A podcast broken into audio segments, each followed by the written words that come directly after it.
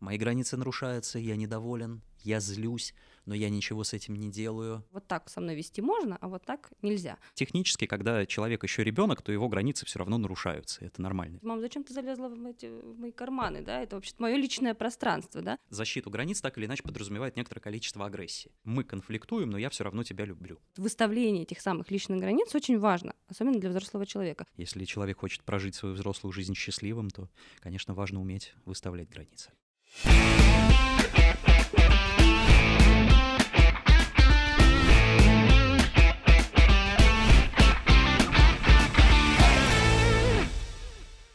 Всем привет! С вами проект «Новая школа» его ведущая Катя Кочнева. Сегодня у нас в гостях э, Женя Веритов, э, гештальтерапевт и автор проекта «Манго».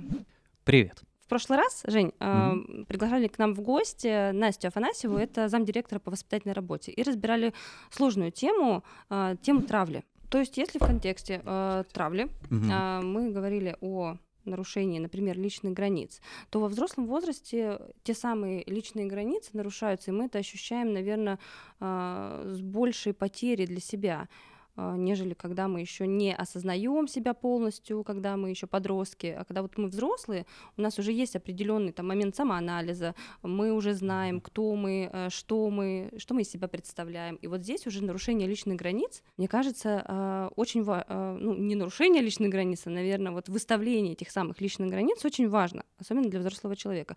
Насколько ты это умеешь делать? Ну, смотри, я тут две, наверное, мысли вытащил из того, что ты сказала. Первое про то, что, как я тебя услышал, что как будто бы в детстве это может восприниматься чуть легче, чем во взрослом ну да, возрасте. Потому что ты еще о себе много чего не знаешь. Слушай, а с другой стороны, вот у тебя и не так-то много запретов на самом деле еще в детстве, каких-то таких представлений о том, что можно и что нельзя. Но вот есть у меня игрушка, если в детстве у меня эту игрушку начнут забирать, то, конечно, хрен вам, а не игрушка, я, я ее не отдам. У меня прекрасно вообще граница в детстве а, очень, очень надежная, очень хорошая, качественная граница. Я понимаю, что это мое, что мне не нравится, что у меня эту условную игрушку заберут, и я скажу, что не, не надо. А вот уже потом, пока я взрослею, когда мне угу. говорят о том, что надо делиться, что свои собственные, ну, косвенным образом, да, сообщают о том, что мои переживания, может быть, не так уж и важны. Мои переживания, мои желания, мой комфорт, там, мой дискомфорт. Вот тогда, во взрослом возрасте, я скорее уже научаюсь эти свои границы не отстаивать. Поэтому с тем, что в детстве это проходит легче, да, там, нарушение границ. Но скорее, мне кажется, все-таки нет. Наоборот, в детстве мы в каком-то смысле больше ресурсов замечать, что мы хотим, не хотим, что нам нравится, что нам не нравится и так далее. Скорее, вот во взрослом возрасте мы научаемся это чуть лучше игнорировать. А по поводу того, что это важно, ну, да, это правда. Ну, типа, взрослая жизнь, если человек хочет прожить свою взрослую жизнь счастливым, то, конечно, важно уметь выставлять границы. То есть мы э, формирование вот этих самых границ когда начинается? В подростковом возрасте? А давай мы с тобой поступим хитро. Давай сначала сформулируем. Вот мне кажется, это правда важно. Угу. Я, когда ехал сюда, собственно, в такси размышлял. Я использую слово границы, ты угу. используешь слово границы. А вот значение, смысл этого слова. А что такое границы? Вот как их определяешь ты? Когда ты говоришь границы, ты имеешь в виду ну, для меня очень просто формулируются границы, там, что можно делать со мной, а что uh-huh. со мной делать нельзя. Uh-huh. То есть вот это очень четкие, там, конкретные вещи, да, что вот так со мной вести можно, а вот так нельзя. То есть и здесь я уже, ну, видимо, ртом рассказываю людям, ну, если мои границы нарушаются, что вот так со мной делать не надо. Uh-huh. Ну, мы с тобой здесь, наверное, на одной волне. Я это для себя формулирую как набор представлений о том, что для меня приемлемо mm-hmm. и неприемлемо. Ну и, соответственно, представление о том, что приемлемо и неприемлемо для другого человека, потому что есть мое представление о моих границах, мое представление о границах других людей, и как-то эти представления вот какая-то вот у них общая сумма в итоге и складывается. А по поводу того, когда это формируется, ну смотри, в любом случае наши отношения к собственным границам, наши отношения к собственным границам, конечно, это история э, семейная. Ну то есть все очень сильно зависит от того, как к моим границам и к моим чувствам, кстати, относились родители. Потому что если в целом в семье сама по себе идея там, личных границ, личного пространства, ну, не была какой-то особо выделенной, да, не была какой-то, вот прям не относились к этому внимательно, если скорее в семье было свойственно там, нарушать границы, игнорировать границы, а как-то, может быть, даже агрессивно обходиться с границами других людей. Ну, ребенка в частности. Ну, да, смотри, например, Мгм. проиллюстрируем. Ребенок прибегает к маме и говорит, что вот, мам, смотри, я нарисовал красиво. Говорит, да что ты там нарисовал?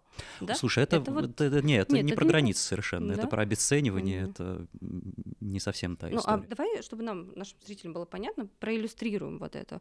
Э, Как это проявляется в детстве? Ты говоришь, нарушение границ ребенка. Если это не обесценивание, то что это тогда? Ну, вот конкретную картинку нарисуй, пожалуйста. Ну, смотри, если мы говорим, например, о подростке, да, то это всякие истории из серии, не знаю, копаться в его вещах, ограничивать его в каких-то тех вещах, которые, в принципе, наверное, уже, ну, которыми он уже может заниматься, которые ему позволительны, да, я не знаю, подростку позволительно выходить из дома, но по каким-то причинам вы его не знаю, не выпускаете.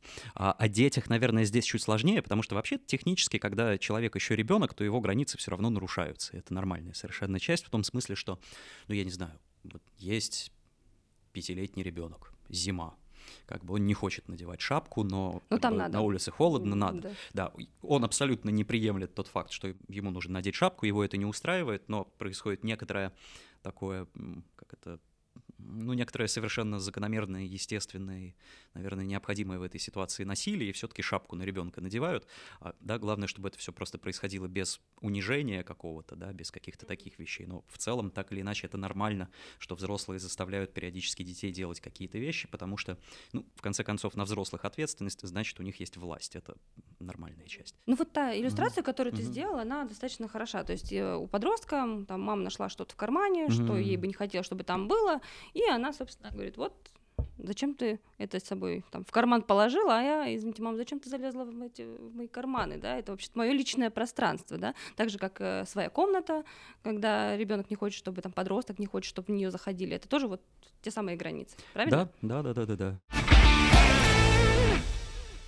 Ну и смотри, здесь же я, собственно, начал с того, что это все формируется в семье, да, и очень сильно все это зависит от того, как в целом родители относились к границам. По сути, ведь это история о том, замечаю ли я собственные процессы и чувства, замечает ли другой человек Мгм. мои процессы чувства, и как он к ним относится, как он с ними обходится. Потому что такой простой пример. Я ребенок, и я не хочу идти на детский утренник. Я понимаю, что я не хочу, мне это не хочется, мне это не интересно, мне это не нужно. И вот это некоторая какая-то моя, ну, некоторое мое нежелание. Я, видимо, хочу провести время по-другому, и мне вот не хочется. И родитель, который имеет привычку прислушиваться к ребенку и интересоваться, а чего тебе хочется, как ты вообще, как ты хочешь провести этот, не знаю, день, утро, вечер, грубо говоря. Он довольно бережно относится к потребностям ребенка. Он спрашивает, он интересуется, и если это возможно, если это, там, не знаю, не опасно, если это не нарушает планы родителя и в целом, ну, в общем, если такая опция есть, то он с этой потребностью обходится внимательно и как-то помогает ребенку ее удовлетворить. То есть если он заме- замечает Да, чувства этого да, самого да, да, да. ребенка, да, получается? он замечает, он их учитывает, он их не обесценивает сами вот чувства, желания ребенка. И по возможности, конечно, обходится с ними бережно. Ну и аль- альтернативная история. Ребенок хочет не хочет, собственно, идти на какой-нибудь условно утренник. Родитель это игнорирует. Возможно, родитель игнорирует это агрессивно. Родителю не имеет значения. Для родителя не важно, что, собственно, ребенок чувствует, чего он хочет и так далее. И в таком контексте формируется история о том, как ребенок сам потихоньку, постепенно научается игнорировать свои желания, потребности, интересы и всякие прочие штуки. Вообще, в принципе, довольно сложно выставлять границу перед другими людьми, а, если ты не понимаешь собственных потребностей, желаний, чувств и так далее. Потому что я чего-то не хочу, не знаю, не хочу, чтобы ты приходила ко мне вечером в гости сегодня, грубо говоря. Ты звонишь мне, говоришь, Женя, все, прихожу к тебе в гости сегодня вечером. Я могу, например, этого не хотеть, и если я понимаю это, и я ну, как-то замечаю, что это не вызывает у меня какого-то особого ажиотажа, и говорю тебе, слушай, я сегодня не настроен, давай как-нибудь в другой раз. И это одна история. Другая история, что я, например, может быть, не хочу этого, но не понимаю, не замечаю, Мгм. да, как-то вот у меня, у меня нету привычки проверять и смотреть, а что я там, собственно, хочу, чувствую, что мне важно. Говорю, ну да, вот давай, ну, может быть, заходи и так далее. И провожу вечер как-то не так, как я, может быть, хотел бы, потому что я в целом даже, наверное, не знаю, а как бы я хотел этот вечер провести, потому что это такая немножко слит я с этим процессом, и мне, ну, непонятно. И, соответственно, довольно сложно границу как-то выставить, потому что я не очень сам понимаю, а где она у меня находится, и как она соотнесена вообще с моими актуальными желаниями, запросами и потребностями. Очень вот это вот очень связанная такая история с темой границ, замечания mm-hmm. себя, замечания собственных процессов и собственных чувств. Ну, уже во взрослом возрасте ты наверняка уже ну, я или кто-то другой понимает, э, что что-то не так с моими границами, да, и мы обращаемся в детство, понимаем там, что наши границы игнорировали, либо наоборот, нам, нас замеч... наши границы замечали, наши чувства позволяли нам делать то, что мы хотим, и мы понимаем, что что-то вот э, в нашем уже взрослом возрасте идет не так как с этим дальше-то жить, э, как работать с этим. То есть, ну, да, я, например, не замечаю своих чувств. Тому, кто ко мне хочет прийти в гости, я не говорю об этом сразу, что не приходи. Мне сегодня не хочется. Как дальше-то с этим работать? Не очень понятно. Э, ну да, я обнаружила проблему с моими границами. Вопрос, как дальше с этим работать, он всегда, конечно, я его сильно не люблю, потому что он как будто бы подразумевает инструкцию. Дай, дай ответ, да? Ну, да, он подразумевает конкретный. инструкцию, а здесь нету инструкции, потому что у тебя есть твой опыт, у тебя есть какое-то твое персональное детство, с которым как-то обходились родители, да, у тебя есть твой способ не замечать собственные процессы. Возможно, ты возможно, тебе тяжело выставлять границу, потому что ты не очень понимаешь, собственно, чего ты хочешь и чувствуешь. Возможно, ты понимаешь, чего ты хочешь и чувствуешь. Ну, тебе прямым текстом, например, рассказывали в детстве о том, что ну или не прямым, это иногда еще хуже, рассказывали о том, что огорчать других людей нельзя. И вот ты понимаешь, что ты не хочешь, чтобы я к тебе вечером в гости приходил. Но если ты скажешь мне, Женя, нельзя, я не хочу, то я тогда расстроюсь. А если я расстроюсь, то, конечно, ты тогда нарушишь вот это свое внутреннее предписание, ну, ты огорчишь другого человека, и для тебя это как-то вот тяжело, сложно, неприемлемо. То есть это все довольно такая комплексная история, и я не могу просто взять и такой, ну, делай вот это, потом вот это, потом вот это, и у тебя с границами все будет хорошо. Если у тебя большие, прям какие-то серьезные, такие глубокие проблемы с личными границами, то лучшее, что ты можешь сделать, это найти себе вменяемого психолога и пойти к этому психологу разбираться, а как конкретно у тебя эти границы сломаны, какие конкретно у тебя здесь есть трудности. Потому что, ну, ну я могу что-нибудь такое сказать, но это глупость будет, потому что она там, подойдет двум людям из 30, и то у них на самом деле в целом с границами, скорее всего, все в порядке, поэтому она им подошла, вот какая-то идея, которую mm-hmm. я сказал. Ну да, ты можешь пойти либо к психологу, либо в пространство просто, где тоже происходит много важных штук, которые могут тебе помочь разобраться со своими границами. У нас просто часто проходят мероприятия по саморазвитию и психологии. На них ты сможешь не только словить дзен и научиться выстраивать личные границы, но и развить свои профессиональные навыки. Расписание наших мероприятий всегда доступно на нашем сайте и в группе ВКонтакте. Ждем вас! А, Жень, смотри, да. но получается так, что во взрослой жизни ты так или иначе зависишь от других людей. Ты находишься с ними в различных отношениях. А, в семье, на учебе, на работе. Так или иначе, вокруг тебя куча людей, с которыми ты социальные связи устанавливаешь, и ты от них зависишь. То есть ты не можешь просто стеной огородиться и сказать, нет, все, все отошли, и оказаться в одиночестве. Ты так или иначе зависишь от других людей. Это правда, и технически, конечно, чем в большей зависимости ты находишься от какого-то человека, тем сложнее тебе выставлять перед ним границу, потому что, ну, давай такой самый простой хрестоматийный пример. А, ты работаешь на работе, не знаю, занимаешься тем, что гравируешь гвозди. Вот представим себе, ты классный специалист по Моя гравировке мечта. гвоздей вообще. Ты прям вот и главное, что ты умеешь, это гравировать гвозди. И вот ты живешь в каком-нибудь таком специфическом городе, в котором есть только одна контора, которая занимается гравировкой гвоздей. Вот единственная вообще. И ты работаешь там, и если тебя оттуда уволят, то, скорее всего, тебе придется тяжело, потому что, а, например, гравировщики гвоздей на этой части континента больше никому не нужны. Вот, я не знаю, вот не ищет гравировщиков угу. гвоздей. И ты в некотором смысле зависишь от своего работодателя, потому что, опять же, если он тебя уволит, тебе будет плохо, тяжело тебе, ты не сможешь найти работу, потому что гравировщики гвоздей вот не очень популярны конкретно на этой части суши. И тогда, например, если руководитель вызывает тебя работать по выходным, хотя вы об этом не договаривались, тебе, конечно, будет тяжелее ему отказывать, потому что, смотри предыдущий пункт, ты от него зависишь. Детям, подросткам сложнее mm-hmm. выставлять границу перед родителями, перед взрослыми, потому что они тоже, ну, даже не в некотором смысле, а в прямом смысле от них зависят. зависят. Да. да, поэтому, естественно, чем больше у человека и внутренний, и внешний, автономии, автономности, тем проще ему может быть выстраивать границы. Да, я сейчас не говорю о какой-то там, мифологической, мифической, полной стопроцентной автономии или автономности от всего. Это невозможно. Мы дышим воздухом, пьем воду, а, общаемся с людьми и так или иначе от них зависим, это правда нормально. Но вот чем выше степень зависимости, тем сложнее, конечно, выстраивать как-то, выставлять свои границы, как вариант.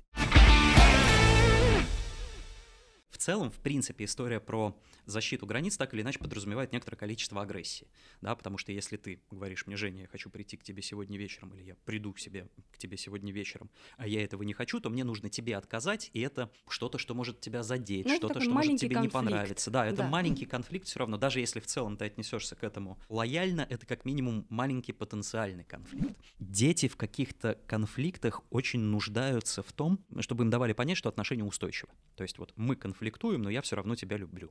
Там, я надеваю на тебя шапку, даже если ты этого не хочешь, но я люблю тебя. Ты сделал что-то или сделала, что меня расстроило, я злюсь, я расстраиваюсь, но наши отношения все еще сохраняются. То есть очень важный опыт устойчивости отношений, что даже если мы находимся в каком-то конфликте или непонимании друг друга или в ссоре, то наши отношения все равно продолжаются, наши отношения дальше будут нормальными, и конкретно просто сейчас мы вот в конфликте, и это окей. Есть способы из него выходить. И вот это скорее такая хорошая, здоровая, прям идеальная, возможно, даже модель, которая важна для того, чтобы человеку было проще, собственно, как-то вот в этом конфликте находиться и в том числе выставлять границы. А если, например, конфликт, поведение родителей в конфликте скорее, ну, скорее демонстрировало угрозу отношений, то, естественно, когда человек станет подростком, когда он станет взрослее, ему будет с конфликтами намного сложнее, потому что, ну, я не знаю, ребенок не хочет, опять же, надевать эту пресловутую шапку, ну вот мы тебя сейчас вот, вот этой тете отдадим. Как mm-hmm. бы, да, может быть, для родителей это весело, ребенок, правда, может по-разному это воспринимать. То есть какой-то ребенок будет с этого весело хихикать, да, например, в силу какого-то собственного темперамента или в силу того, что уже достаточно безопасные отношения с родителями, и там он может воспринимать это как шутку. А может же действительно поверить в то, что если он сейчас не наденет шапку, то его отдадут какой-то незнакомой тете. Получается, что если мне такое говорят и со мной такое могут сделать, то не очень-то вообще у меня близкие отношения с родителями, если они у меня за шапку, mm-hmm. вот как бы могут какой-то тете непонятной mm-hmm. отдать. И это создает создает ощущение неустойчивости отношений, что какие-то шероховатости, какие-то различия, какие-то несогласия, а, они могут легко привести к тому, что отношения рушатся. Если мы отставим свои границы, для этого нам нужен вот этот самый небольшой конфликт, да, с да. тем человеком, с которым мы пытаемся эти самые угу. границы выстроить. Этот конфликт может да, э, давать нам огромное чувство э, незащищенности, да, то есть мы можем в этот момент боятся потерять эти самые отношения. И вот этот страх, который а, закрадывается, позвол... не дает нам вот эти самые границы отстраивать. Правильно? То есть один мы... из вариантов, да, да один из вариантов. Это может быть страх линия. потерять отношения, а еще это может быть страх агрессии просто.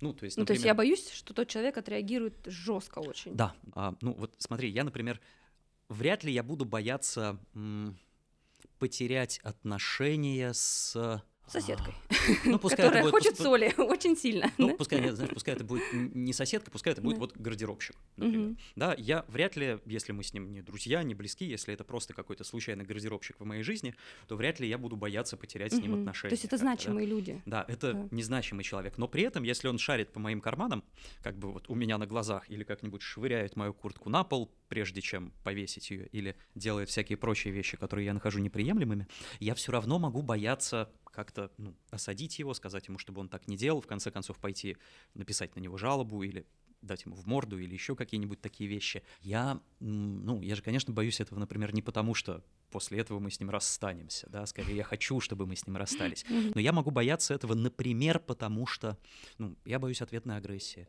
Да, у меня был какой-то опыт, который ответную агрессию делает для меня тяжелой, труднопереносимой. Может быть, я очень сильно не нравлюсь сам себе, если на меня направлена агрессия. Mm-hmm. Да, я, например, теряюсь, тушуюсь, а я очень не люблю себя вот потерянного, стушевавшегося, вот такого, и мне не хочется, и я вот как-то заминаю конфликт. Я не умею например. реагировать на эту самую агрессию, да, получается. Да, да, да, я как-то, mm-hmm. я, я, я застываю, у меня, не, может быть, у меня просто нету инструментов, это такой вот простой способ, я не знаю, что делать в такой ситуации, я не знаю, что говорить. Это тоже может быть вещь, которая mm-hmm. меня немножко тормозит тормозит и мешает мне. То есть, как я уже говорил, механизмов внутренних, а, которые которые усложняют защиту собственных границ. Их много, да, поэтому сложно ответить на вопрос, а что же делать? Ну, Жень, смотри, получается, мы с тобой уже проговорили, а, что у нас есть э, личные границы, и чтобы отстаивать эти самые личные границы, нужно все-таки вступать в какой-то конфликт. А конфликт вызывает у нас страх, страх агрессии, страх потерять отношения, ну и куча страх других потери контроля, да, да, и других десяток страхов, других страхов. Да? И поэтому я просто тогда сажусь и говорю, нет, тогда у меня нет никаких границ, ничего не хочу, правильно? Но а, все-таки мы живем в таком мире зубастом, да, который от нас требует все-таки защищаться, выстраивать те самые личные границы. И здесь, наверное, нужно уже сесть и понять, что ты должен принять ответственность вот за те действия, которые последуют когда ты будешь эти самые границы отстраивать. Если человек ожидает, что другие люди прям совершат какую-то внутреннюю работу и изначально, например, люди, которые нарушали границы, возьмут и что-то поймут, осознают и перестанут эти границы нарушать, а, а я могу просто подождать и ничего особенно с этим не делать, а, то я, конечно, скорее всего, буду разочарован, если я таким образом буду подходить к контакту с другими mm-hmm. людьми.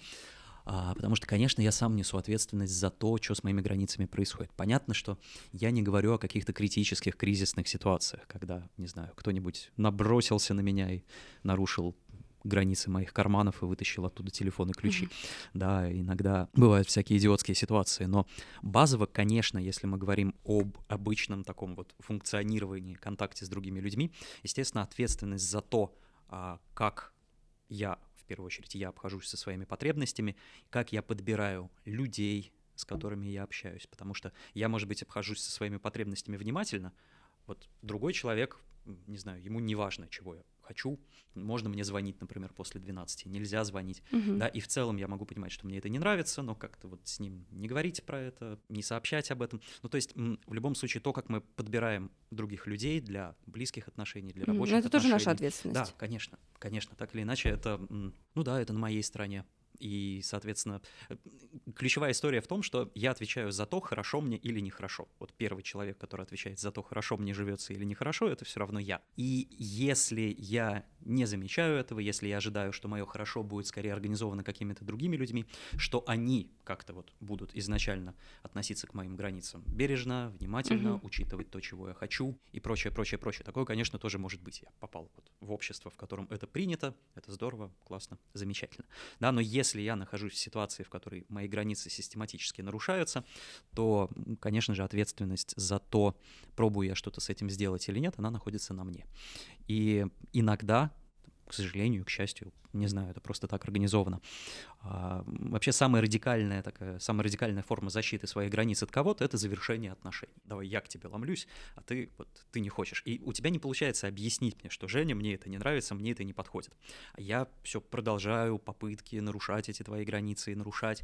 И в какой-то момент, возможно, единственное, что тебе останется, это, я не знаю, сменить замки, переехать в другой сменить район, телефона, сменить да, номер телефона, да, то есть максимально Мгм. разорвать со мной отношения, потому что это единственный способ сделать так, чтобы твои границы как-то вот я не атаковал.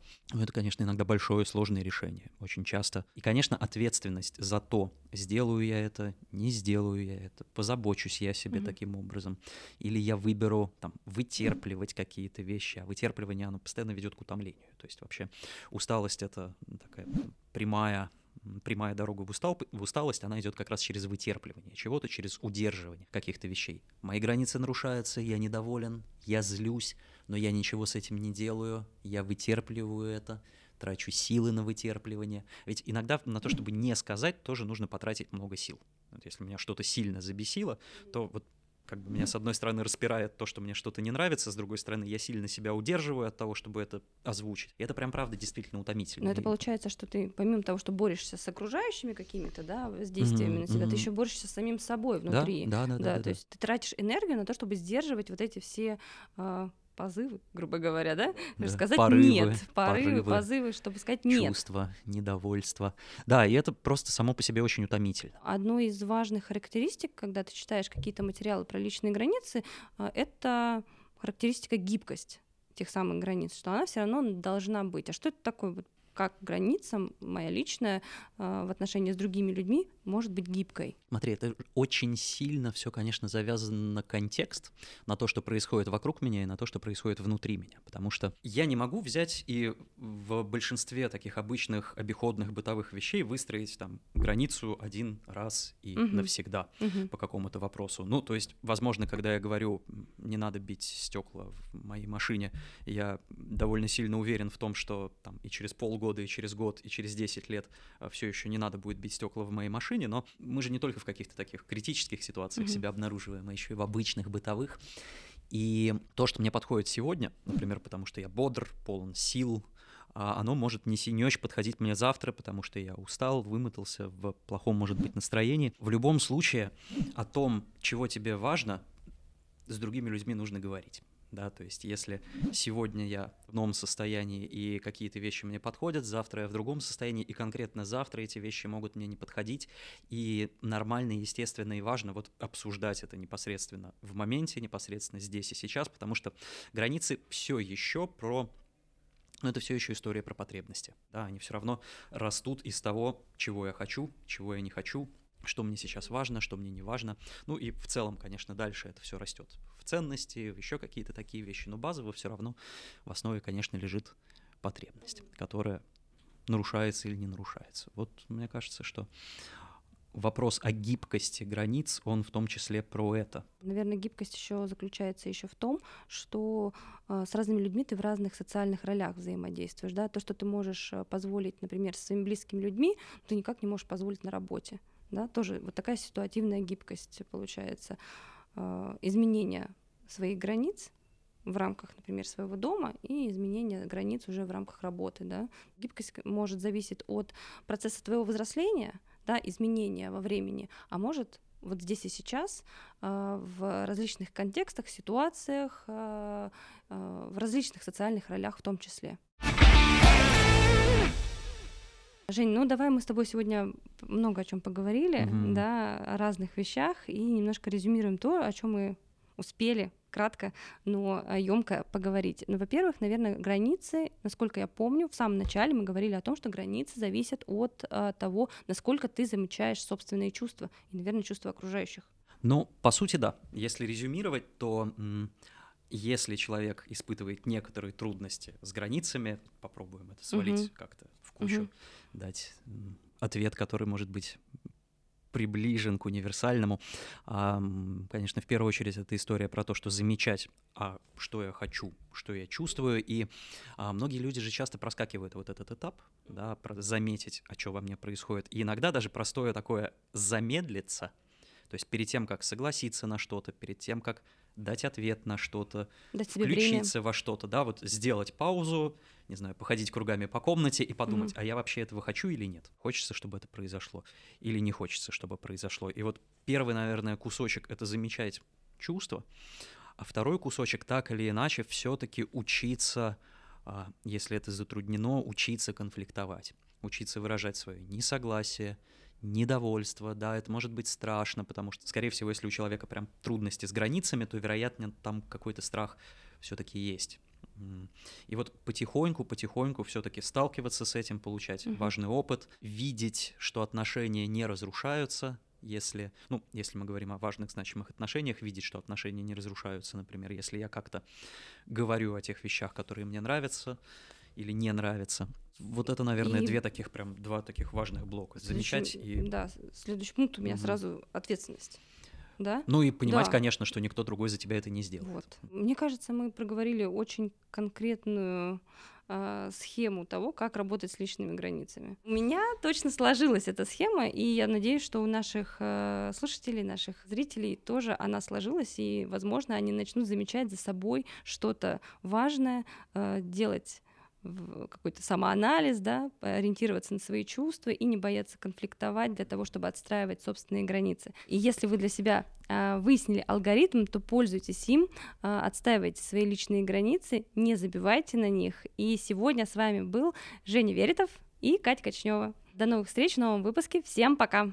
Пока!